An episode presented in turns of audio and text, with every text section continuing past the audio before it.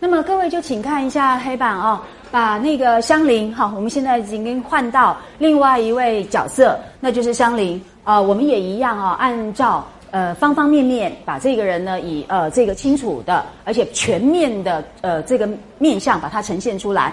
那第一个就是出生背景，我们特别有提到啊。然后呢，他的财性特质，我们呃也特别提到他的兼美。好，各位要注意，只是啊，他这个兼美有一个很严重的缺陷。大家还记不记得刚刚提到的？好，唯一的缺陷，使得他的精美呢，就有了一个没有办法弥补的呃一种呃顿挫，好，以至于没有办法真正进行一种飞跃性的进展，那就是他太晚读书，有没有？所以这一点。真的非常的重要哈，所以我教育呃，其实写在破折号下面，它诶并不是一个呃，它作为一个范畴非常的重要。可是这个范畴在香菱身上，它其实是以一种负面的方式来呈现，意思是说它没有趁早受到良好的教育。那等到十六七岁在开始读书识字的时候，对一个人的这个。呃，品呃，这个才性哈的这个提升跟开发，其实就是一个呃，已经太迟了，哈，也因此发挥不了最大的效用的这样的一个呃可惜啊。那所以嗯，在这里提供给大家分享。但是他的才性特质里面有一个非常独特的地方，这是啊，呃，我真的也是到非常后来哦，透过许许多多的研究之后才注意到的哦。那。甚至可能跟我第一次引述到那一段话哈的呃时间，竟然呢要大概呃经过了十五年哈，才真正感受到那一段话的另外一层含义。所以各位就可想而知哦，一个读者如果他真的只是呃从用一种直觉好，用一种呃一种感性的满足来看小说的话，你通常真的看不到很重要的部分。所以。这真的是呃，连研究者他都可能要花很久很多年的时间，而且要非常用心的在文字里面揣摩，才能够意识到这一点，就可想而知哦。要了解经典真的是不容易的，需要很大的努力。所以各位请看，既然曹雪芹和脂砚斋认为精神素质可以透过家族基因而遗传，成为一种独特的人品保证。那么这个人品保证，除了什么声明礼义呀，有没有？哈，那么行呃情性娴熟之外，在香菱身上有一个非常独特的呃，没有别的金钗。注意，没有别的金钗，包含林黛玉。林黛玉已经被我们视为是《红楼梦》里面呢，呃，什么每天都在作作诗哈，所以最具有诗人禀赋的这样的一一个一个女性了。但是连她都没有这一点。好，你就可想而知，香菱非常的独特哦，在于，请看这样的一个禀赋气质哦，请注意，使得她永远呃，就说使得她展现出一种不被哈恶劣的环境所磨损的一种失性的心灵。好，这个失性的心灵，各位要注意，你看呢，他其实五岁就被拐。那么落入到一种被打怕了哈，这个被打怕了就是那个门子有没有？以前也是葫芦庙的小和尚，后来呢这个转行了好，变成了那个诶衙门里面的门子，然后是不是就是呃诉说相邻的这个呃。跟冯渊这一段纠葛哈，甚至呃涉及到人命官司的来龙去脉，有没有？就是他对那个呃贾雨村哈的口述，我们才知道原来香菱过的是被打怕了这种生活，那真的是一种暴力笼罩哎！想想看，各位同学，你们小时候被打过吗？那问题是，我想你跟被打怕了这样的暴力笼罩的体验还是非常不一样吧？这真的是很恐怖的经验哦，因为你真的不知道什么时候突然之间就暴力相加，那是一个活时时刻刻活在战战兢兢，随时呢要准备挨打的那种状况。你知道这真的是非常惨无人道的耶，所以拐子把你拐去，可不是给你过好日子的。啊好，所以他当然会用最低的成本，然后呢最呃可以说是最不负责任的态度来面对这个小女孩的哦。那他怎么可能给你教育的环境嘛？对不对？好，那在这种状况底下呢，香菱竟然依然还有别于一般其他的奴婢。你们不要忘记啊，薛蟠当初把她买来就是当奴婢的哦。好，因为后来薛蟠不是把她就呃先给那个觉得这个女孩子非常好，用来伺候母亲，是不是可以让母亲更安适，对不对？所以他是先给薛姨妈使唤的哦，然后才到这个薛蟠房中哦。这一点是很多人没有注意到的哦。而这一点的重要性在哪里？我们接下去的一个呃部分会特别谈到哈。总之，那香菱这样一个又没有受教育，这从五岁开始就活在那个强烈的暴力的这种统治之下的哈高压生活的一个女孩子。他竟然还可以保有一种失信的心灵，你知道吗？这真的是非比寻常。好，那首先我们当然前面已经看到了，呃，王熙凤以她穿心透肺的视力，已经有特别提到她的为人行事比别的女孩子不同，甚至差不多的主子还跟不上呢。哎，这好奇怪，她的教养到底从哪里来？她这种温柔安静的气质，为人处事的呃那一种深明礼义。到底是怎么学来的？很有意思吧，对不对？因为不可能一个五岁的被拐子呃高压统治下面的小女孩有机会去学习这些，所以你只能够说她或者与生俱来，或者是呢她五岁被拐以前，呃这个整个家风以及母教所塑造给她的一种特质，以至于呢这个特质竟然有办法抗拒至少八年好的暴力生活。还能够没有被消磨，你们知道这真的已经是一个奇迹。好，大部分的小孩不可能是这样，所以啊，脂砚斋才会一直说他是根源不凡，要有一个不凡的根源，才有办法让他抵御后天这么样惨烈的折磨，还能够呢没有损害到他的心灵。那这一点就是香菱身上很独特的一个现象。哈，然后呢，各位请注意一点。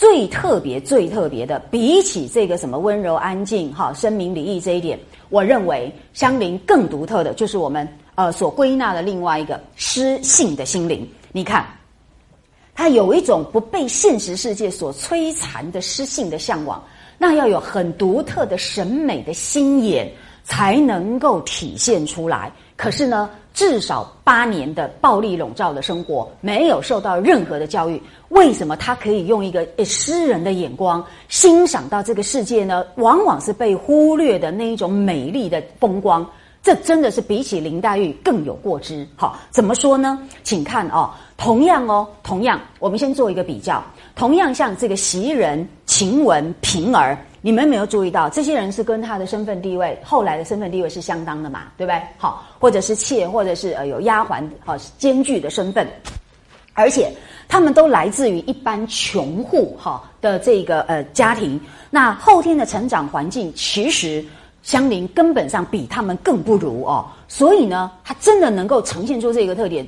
大概就只有与生俱来的某一种禀赋哦，然后呢，让他在浅俗啊，甚至是悲惨粗糙的生活里，处处领略一份的诗意，而也能够跟诗歌相互印证。你知道吗？这真的是不可思议。这是第四十八回非常重要，完全由香菱来担纲演出的一段呢，呃，诗性的演绎。怎么说呢？你看一下哈，这第四十八回我们都知道，因为呢，薛蟠他要出远门，好，于是呢，香菱就有了一个空档，然后呢，薛宝钗也非常体贴他，知道香菱很羡慕呃大观园，所以呢，他主动，好，你看哦，薛宝钗主动。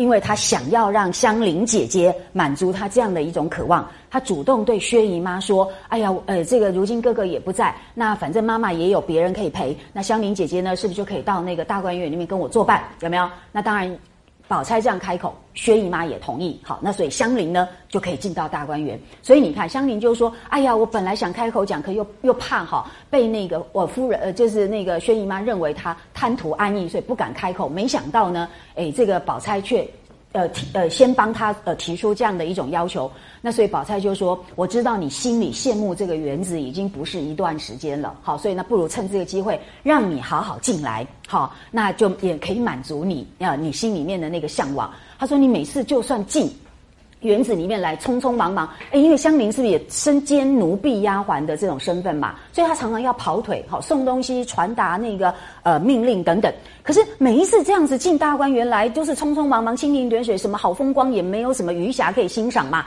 那不如借这个机会让你进来。你不觉得薛宝钗真的是一个非常体贴别人，而且用自己的能力去帮助别人的一个人？这样的一个，你说他是俗性人物，我实在是万万不能同意。好，然后呢，把它贬低成呃一个很不堪的那种形象，那真的是我们百年来不知道为什么所形成的一种很奇怪的一种偏见哦。好啦，无论如何，香菱真的因此来到大观园，度过他人生中最快乐、好最美好的一段时光，因为。他可以读书写字，因为他可以背好多好多的诗。我们中文系的学生哈，你们可以上诗选，应该要觉得很幸福哈。好，可是我们中文系的学生每次讲到写诗就非常的头痛，有没有哈？所以现在香菱是给我们一个很好的范本，我们要学习它哈。好，那就在这个过程中呢，呃，当然他因为就呃哀求那个林黛玉教他。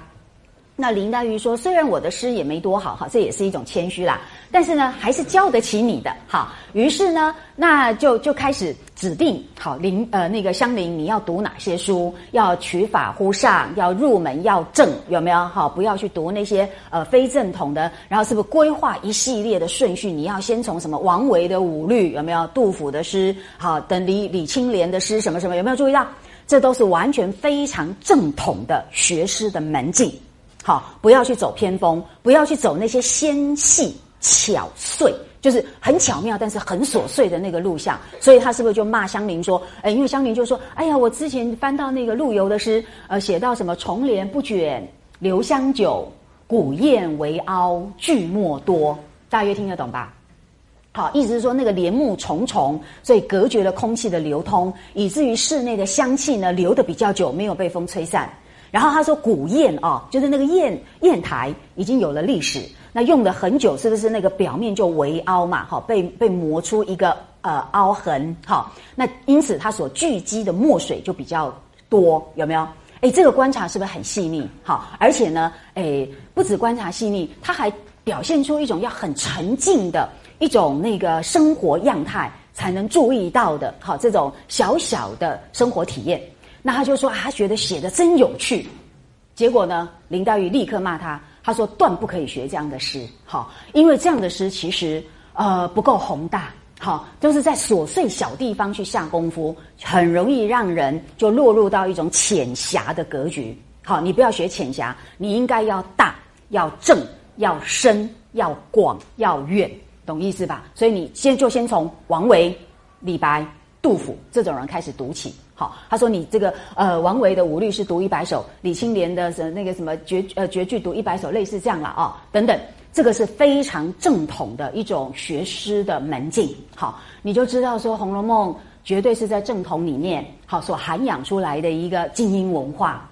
好啦，于是呢，香菱已经接受这样的指派，回去非常认真做功课，所以他把王维的五律诗真的读了很多。好啦，接下来是不是验收啊？哈，然后让这个归属师，也就是林黛玉啊，来呃讨论一下，到底呢他读了以后有没有什么进展？那香菱就说：“你看，为什么要让香菱来呃抒发这一段？哈，这一段所谓的诗有别趣，非关于理。哈，这个诗有别趣，非关于理是那个宋代言语，哈，它很重要的。”很呃很知名的一个对诗歌的看法，就是说诗歌这种东西哦，它有的时候哦是你不是用逻辑、用那种条理就能够创造出来，它的那种趣味、它的那种灵动，有的时候真的是一种呃缪斯所赐予的你的一种灵感。好，那因此呢，你就算饱读诗书，不一定都能够写出好诗。好，所以呃这个是确实很精妙的一个观察。但是呢，当然，它并不表示说你就不要努力读书，你就能写出好诗。天下没有这样的事情。他只是在说，他不是透过学历，就是学养能力所能够达到的妙处。它的妙处多少还要有一点，真的是天分，好一种艺术的缪斯所给你的一种灵光。那这个呢，就是诗有别趣，好非关于理的一种意味。那问题在于，为什么这样的诗有别趣？那一种诗歌所能够展现出来的意境，却要透过香菱来抒发呢？如果放在别人的口里来讲，就会不合情理，就会变得非常的诡异。那非香菱不可，道理又在哪里？这个就是呢，我们一定要注意到的，有非常符合这个人物的情性逻辑的那一种考虑，以至于呢，这么长篇大论，哎，那篇真的很长哎，各位回去看第四十八回哦。真的长篇大大论根本就是以乡邻为中心，一方面抒发《红楼梦》的诗学，可是一方面其实也在塑造乡邻这个人的人格内涵。好，那以人格内涵来讲，那跟这个《红楼梦》的诗学，你看整并在这里，我们一起来看。香菱说：“据我看来，诗的好处有口里说不出来的意思，想去却是逼真的，有没有？那有似乎是无理的。”好像现实世界这个讲起来没什么道理，可是你仔细去想、去感知，你会觉得诗啊，竟然是有理有情的。那他就举了一些例子啊，他就举了王维的《塞上》这一首诗。那《塞上》是一首名诗，里面有两句啊，大家应该很熟悉。他说有一联说啊：“大漠孤烟直，长河落日圆。”有没有？你看，简直把那个呃宏大的这个自然的风光几何化，有没有？变成几何线条，那大自然界本来是非常纷杂、形形色色的线条、颜色，所以构成这样一个你很难用简单的呃这个呃意象去涵盖的那个整体。那结果全部被简化成为简单的圆形跟直线这样的几何线条。所以你看，香菱就说：“你仔细你仔细想一想，烟怎么会是直的呢？那日当然是圆的嘛，太阳当然是圆的嘛。”那你说大漠孤烟直，长河落日圆，一个是孤烟直很奇怪，落日圆很废话，对不对？好，意思说它本来就是圆，那这有什么好讲的？所以你看，那直字就感觉是无理，而圆字呢就太俗，有没有？因为讲一个根本是简直是废话的一个描述，这这很俗嘛。可是他说，你注意哦，王维不会干这种傻事，你知道吗？王维那个诗歌的造诣，还有他。作为一个艺术家，他是全方位的天才耶，是诗、画、书法、音乐都是当时的一流之选啊。那个是李白、杜甫都难以望其项背的哦。所以事实上，我们现在的文学史告诉我们一个我们现代人所呃犯的错误。真正的文学史回到唐代当下长安诗坛来看，当时最知名、名动公卿，呃，公认是最。知名的第一名的桂冠诗人是王维，因为只有王维在各方面的文艺修养，以及跟他整个人所体现出来的那一种优雅风范，才是最被公认是符合京城的那一种审美标准的。好，那李白虽然飘然而来，是不是一下子又被四京放还，对不对？哈，所以他不在此安身立命。李呃，杜甫呢，根本是连大门都进不去哦。所以真的回到盛唐。盛唐在当代公认第一名的桂冠诗人是王维，所以你们也注意一下，在呃林黛玉指定教科书要香菱去读的时候，第一本是什么？是王维，是《王摩诘全集》。这个不是没有原因的，所以我们今天呃都会以为李白、杜甫就是最伟大的诗人，这是我们今天的文学史的视野本身也没错，好也没错。但是如果你回到当代，人家当代的认知其实跟我们现在是不一样的。好，那《红楼梦》很明显，它是采用盛唐以及呢王维的五言律诗作为后代五律的圣品的一个公认。他他是继承这样一个正统来看待的哦，所以《红楼梦》的诗学是一个大问题哈，应呃要写两本书去谈，所以这个我们以后有机会再说哈。那可是呢，他现在让这个香菱来阐述王维这两句诗的道理。王维怎么会写无理跟太俗的诗呢？不，这个人之高妙啊，他真的是无烟火气、无血气，他真的是一个。呃，跟李白、杜甫不一样的一种很高超的人格特质，好，跟诗歌境界。那说来话长，以后有机会再说。总之，你看，香菱就继续说了：你如果只看表面，你当然觉得呃直字无理，圆字太俗。可是合上书一想，你真的觉得那个意境如在目前。好，你觉得好像真的是见到这个景致，而且你的视野是不是无限开阔？有没有？好，真的是一望无际，那么简洁却又那样子的清晰。那所以，你如果说要再找两个字来换直跟圆这两个，你真的找不到更好的替代。那就这点来讲，王维用的非常的精准，精准到你找不到还有更好的字眼。所以哦，他有理，而且一点都不俗。他说呢，再有。王维还有两句诗，你看整篇都在歌颂王维呀，好，你就知道，诶，我们今天人对于古代文化文学的认识，可能真的跟古人是很不一样的哦。好，所以他接着举例：日落江湖白，潮来天地清。他说：“白跟青这两个字也蛮无理的嘛，江湖怎么会是白色的呢？好，就是江水、湖水怎么会是白？那天地怎么会是青呢？可是你再仔细想一想，必得这两个字才形容得尽。真的好，你看那个江湖白是不是倒映天光云影？有没有？好，倒映那个呃这个日月光的折射等等等等。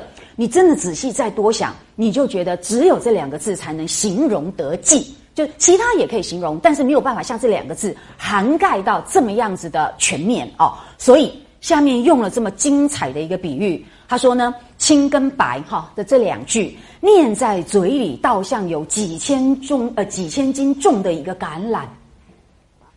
什么叫几千重呃今天呃几千斤重的一个橄榄？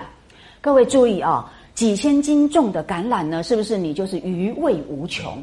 因为橄榄的特色就是可以回甘嘛，对不对？就算你可以嚼很久，或者是呢吃完之后还可以回甘很久。那一颗橄榄都有这样的效果，那几千斤重呢？你不是可以回甘千年吗？我乱讲哈，回甘百年，好，就类似就是这样子。那告诉各位一个你们不知道的学术背景，用橄榄来传达那种诗歌意蕴的无穷滋味。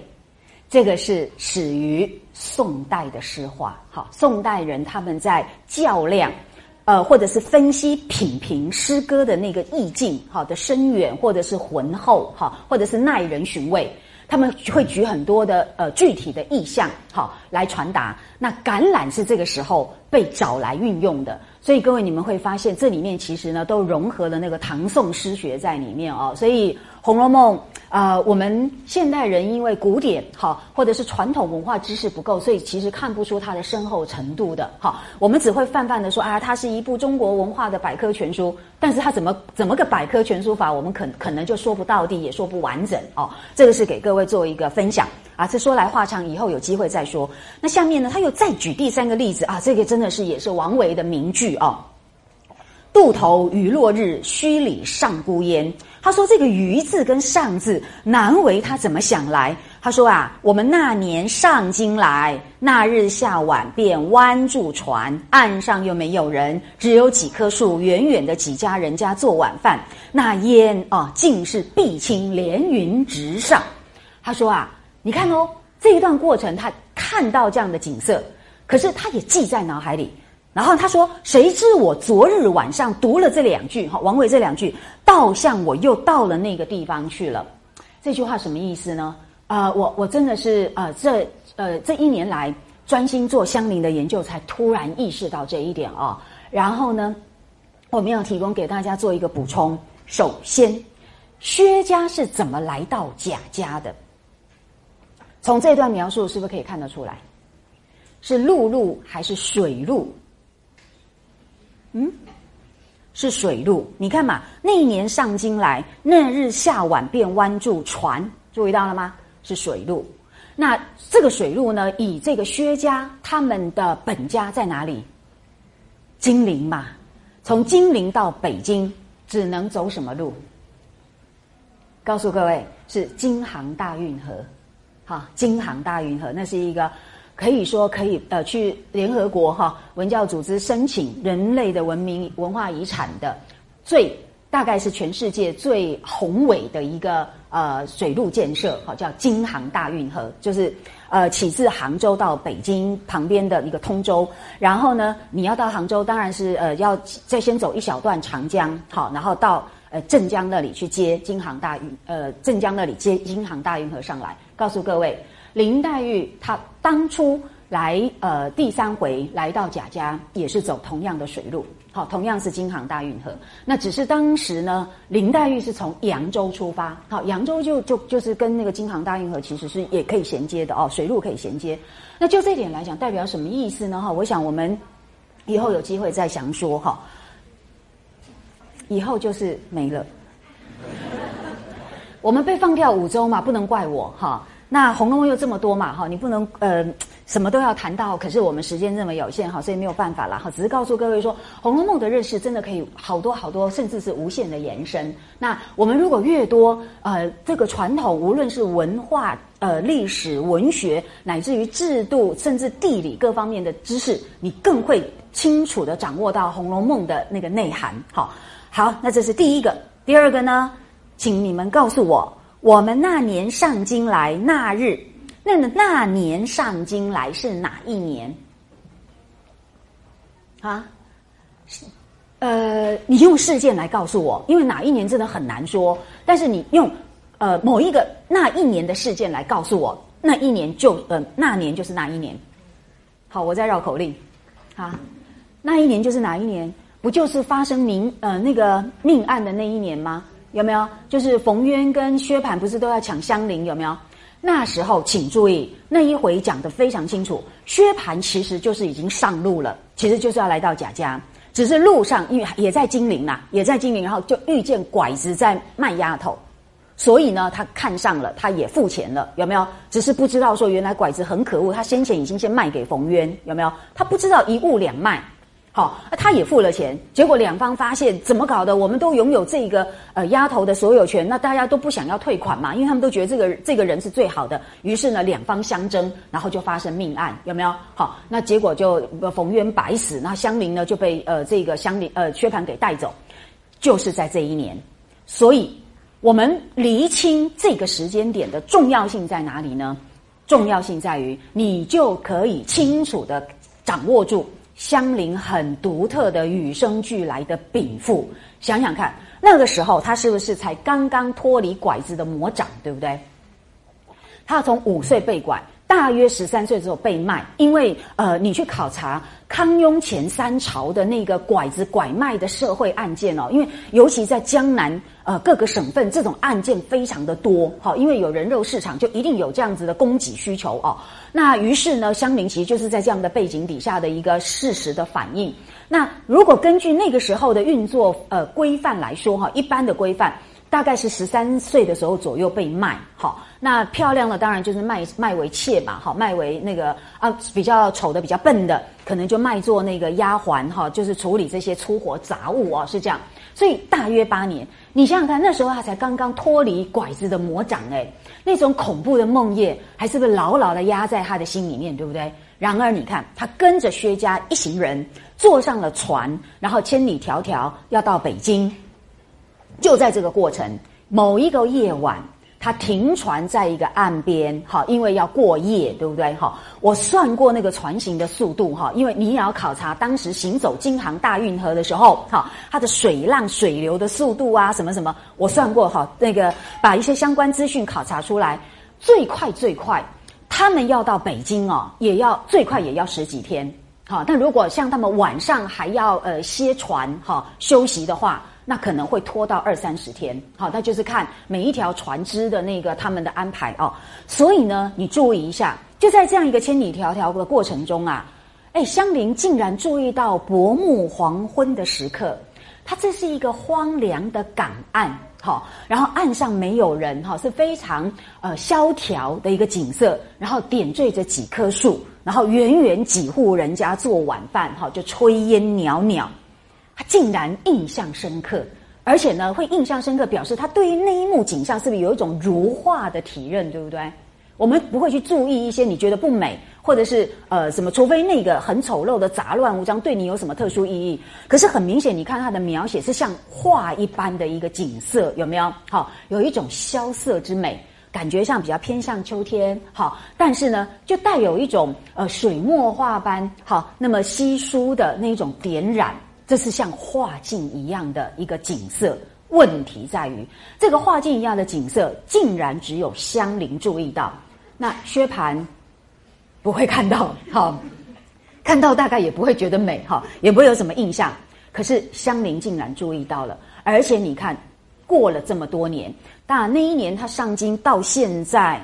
呃，推算起来哈，他上京是不是大概前五回里面嘛，对不对哦？那现在已经到第四十八回，这中间大概至少又经过了三四年以上，好，那四五年可能都有。所以你看，他这几年竟然还都记忆犹新，那一幕啊，那么样萧瑟，像水墨画平淡却悠远的景观，它如在目前。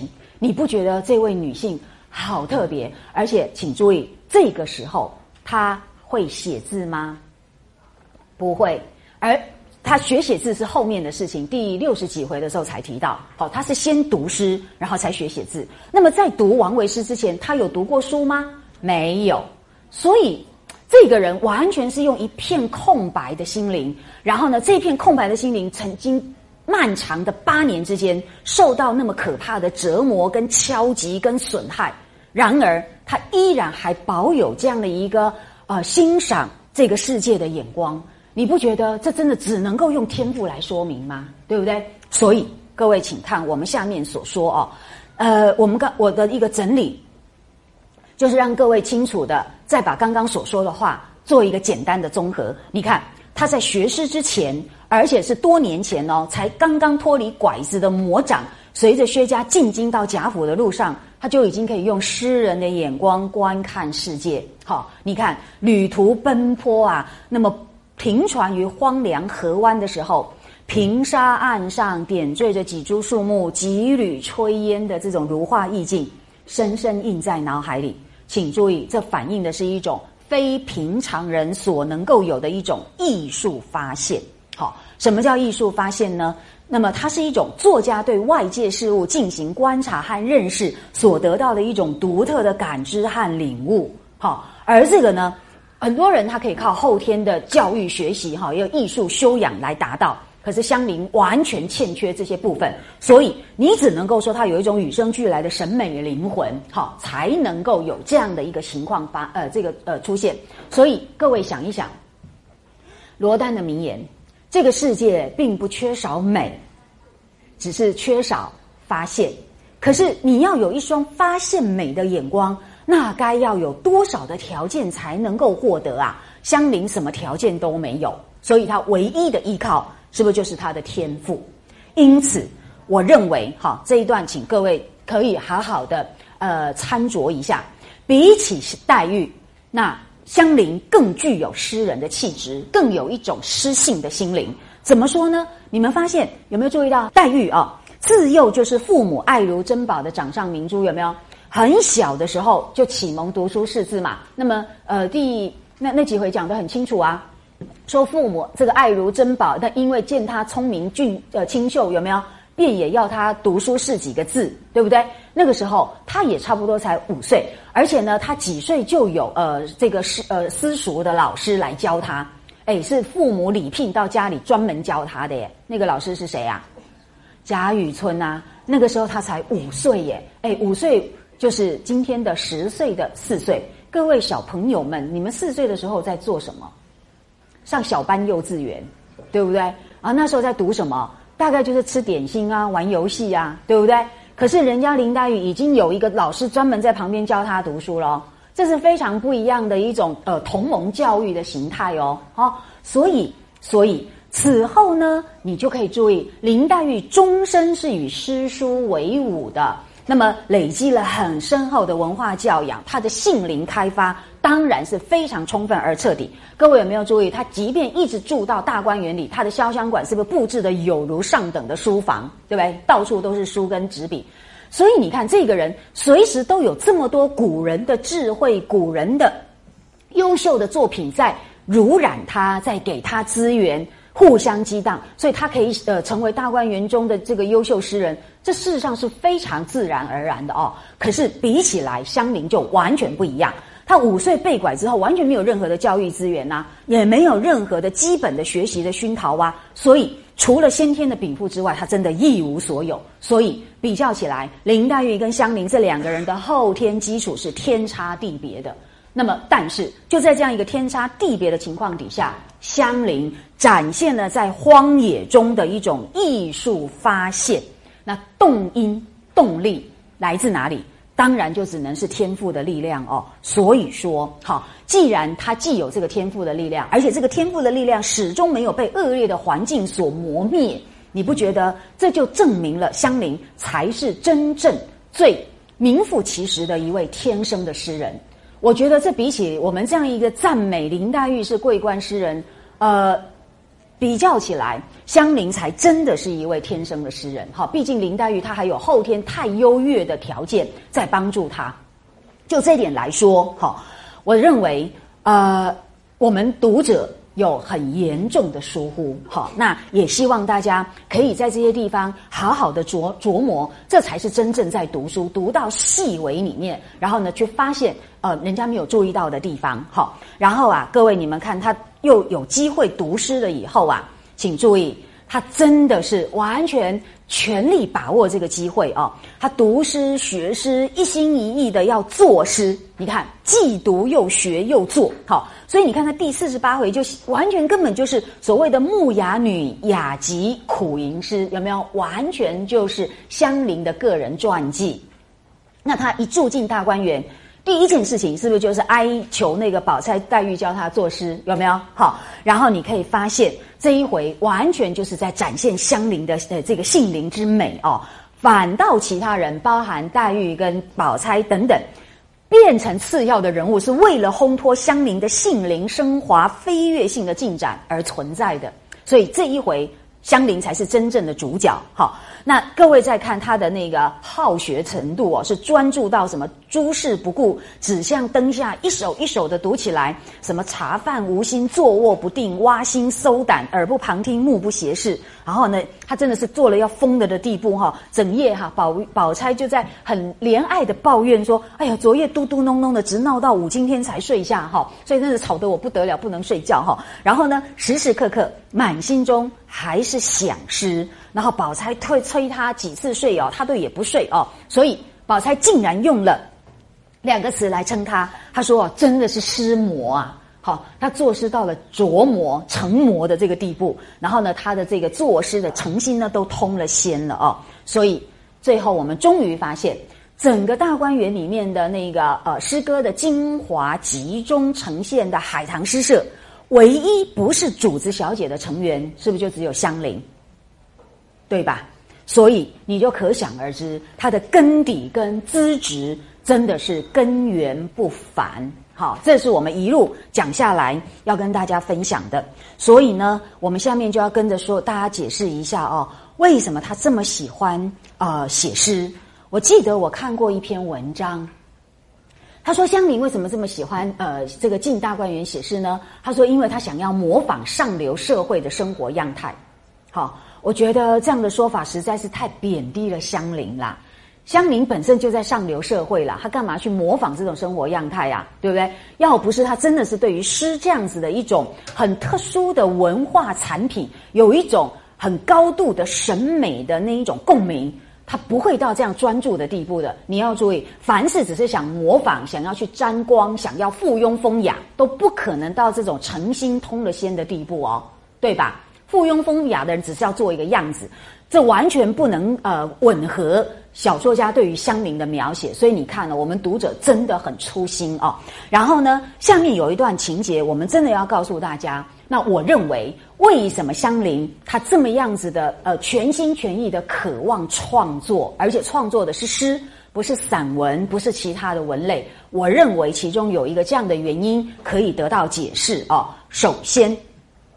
宝玉第四十八回就赞美香菱说啊，哎，他真的感慨喽。透过这个感慨，你才知道，原来在宝玉的认知里面，他对于香菱的评价其实是很低的，很有趣。怎么说呢？你看哦，这段话仔细推敲，他说：“老天生人，再不虚负性情的，我们成日叹说，可惜他这么个人尽俗了。谁知到底有今日，可见天地至公。”仔细推敲这句话，原来。在香菱学诗之前，展现出他对学诗的这种渴望跟能力啊，跟造诣之前，宝玉跟其他的那些人，他们对于香菱的背后的评论是什么？哈，他很俗，对不对？这么个人尽俗了，对吧？而为什么说他是俗呢？那为什么感叹可惜他俗呢？因为大家也看出香菱这个人是有什么天生的情性，他们感觉到这个女孩子有独特的资质，可是很可惜的变俗了。那结果呢？哎，从今天看来，发现原来老天是很公道的，你有这样的情性，你一定会不俗。所以很明显，俗跟不俗的判断标准在哪里？你们真的要懂得分析呀！我们人文教育啊，尤其是文学作品的分析，真的常常就是忽略这一点哦，所以往往就读到表面，也也就容易断章取义跟望文生义哦。那现在你们真的要努力学会这一点，这个这种分析文本的训练是真的很重要的。从这一段话其实很清楚的告诉我们，俗跟不俗的判断标准在哪边呢？从第四十八回都在讲相邻学诗，你就可想而知嘛，就是诗嘛，对不对？你能够爱诗、学诗，然后呢，呃，而且努力的这样的作诗，他就觉得呢，这就是体现你的天赋，好一种超一种脱俗的优越的性灵的一个证据。所以诗本身就是一种脱俗的性灵的体现，好吗？而且呢，这样的一个脱俗的性灵的体现呢，它是与生俱来的。然后呢，它也透过这个呃诗歌的一个表达，就可以让人不俗。那就这一点来讲，你们要了解这段话的含义。好，所以呢，很明显，这群人心中还是对香菱呢，一开始是觉得他是非常可惜的，落入到俗，以至于虚负性情，也就是他的天赋呢被浪费掉了。懂吗？但是今天竟然还有这样的一个意外的转折，让这个人呢可以超越出来，进入脱俗，那所以才觉得老天至公没有浪费他的才能，懂意思了吧？所以啊，你就知道了哦。显然，诗歌绝对是一个非常重要的一个价值判断的标准。那么，诗歌到底是什么哦？这是我自己的用法，因为我对诗的感受就是如此。对我们这种人的小孩子的时候来讲，好。呃，会很莫名的被唐诗所吸引，真的就是感受到诗歌与众不同，好，与众不同。那必须必须说哈，透过我的认知，我认为诗歌大概是呃中国文学里面，呃也可以说大概是人类的文学作品里面最精致优美的文字艺术啊，而且其中的一切都是锤炼过的精神结晶，它折射着现实事物所没有的光辉与美丽。甚至于注意，当他书写的是痛苦、悲哀，乃至于丑陋，在诗歌里面都是升华过了的，所以呢，才会形成一种美的素质。那么诗也就成为一生困陷在粗糙浅薄的日常生活中，却一直没有被淹没窒息的灵魂，也就是香菱赖以呼吸新鲜空气的窗口。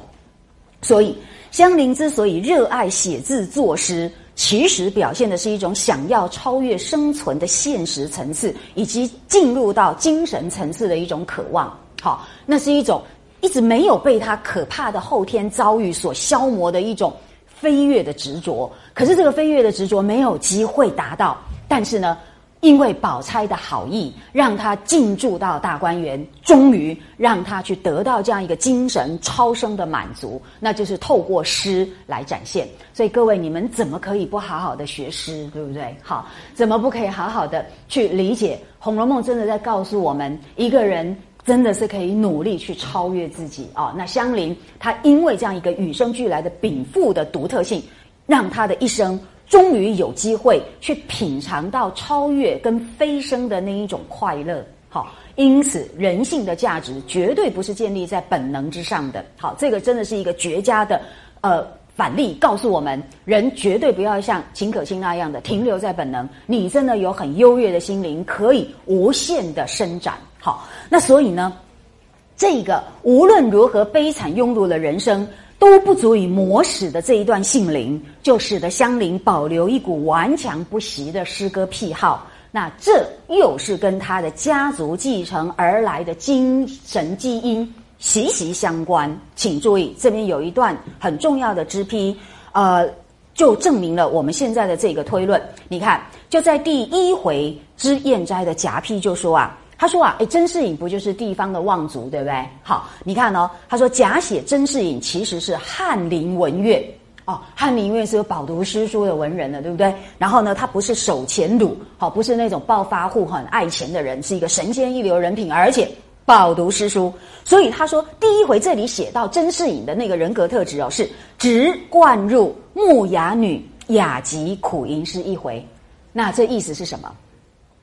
这意思就是说，就因为有这样的父亲，他其实是个翰林文苑，所以他所生的女儿才会呃这个雅女穆雅集，然后呢愿意苦吟诗。这个是呢与生俱来，让他终身都能够维持这样一个诗性心灵的力量所在，那就是家族遗传。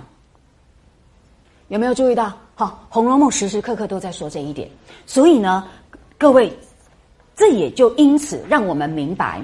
那么，香菱她其实本来应该要呃归类在政策的，好，无论内外各种条件。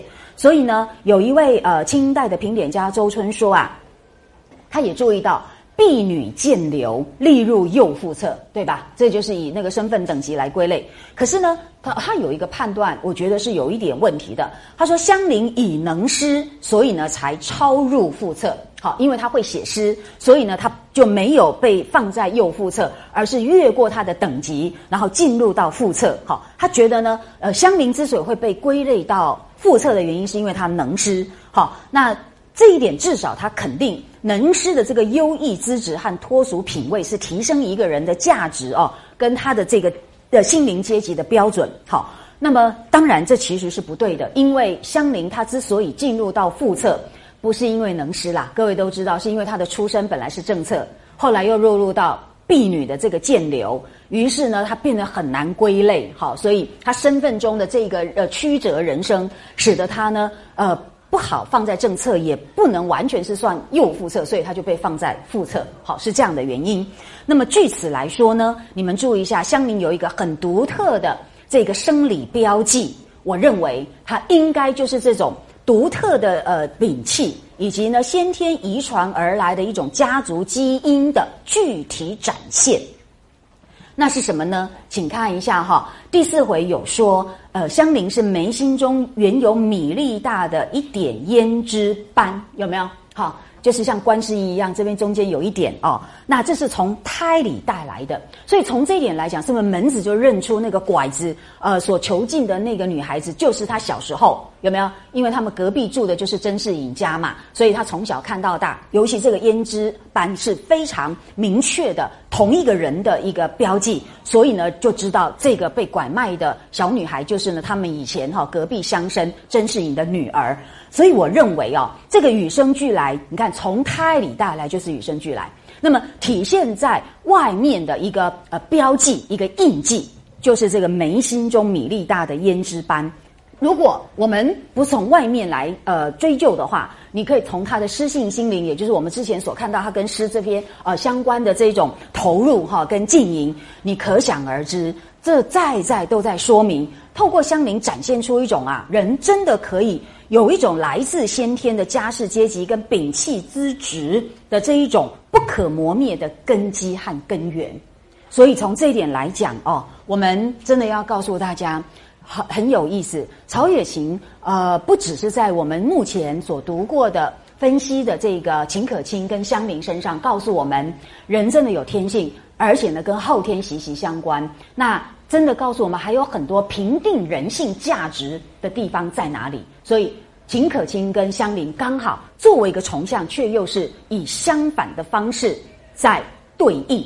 那这个都可以提醒我们，思考人格价值的问题呢，绝对不要落入到本能上。好，本能只是人性。比较低的那个自我而已，你不需要用它来界定你自己。而香菱多么的可贵，她一直拥有一个与生俱来的崇高的优美的一种诗性的心灵，使得她呢能够至少在泥泞当中活出一种优雅，而这不是非常令人感动，当然也令人感慨。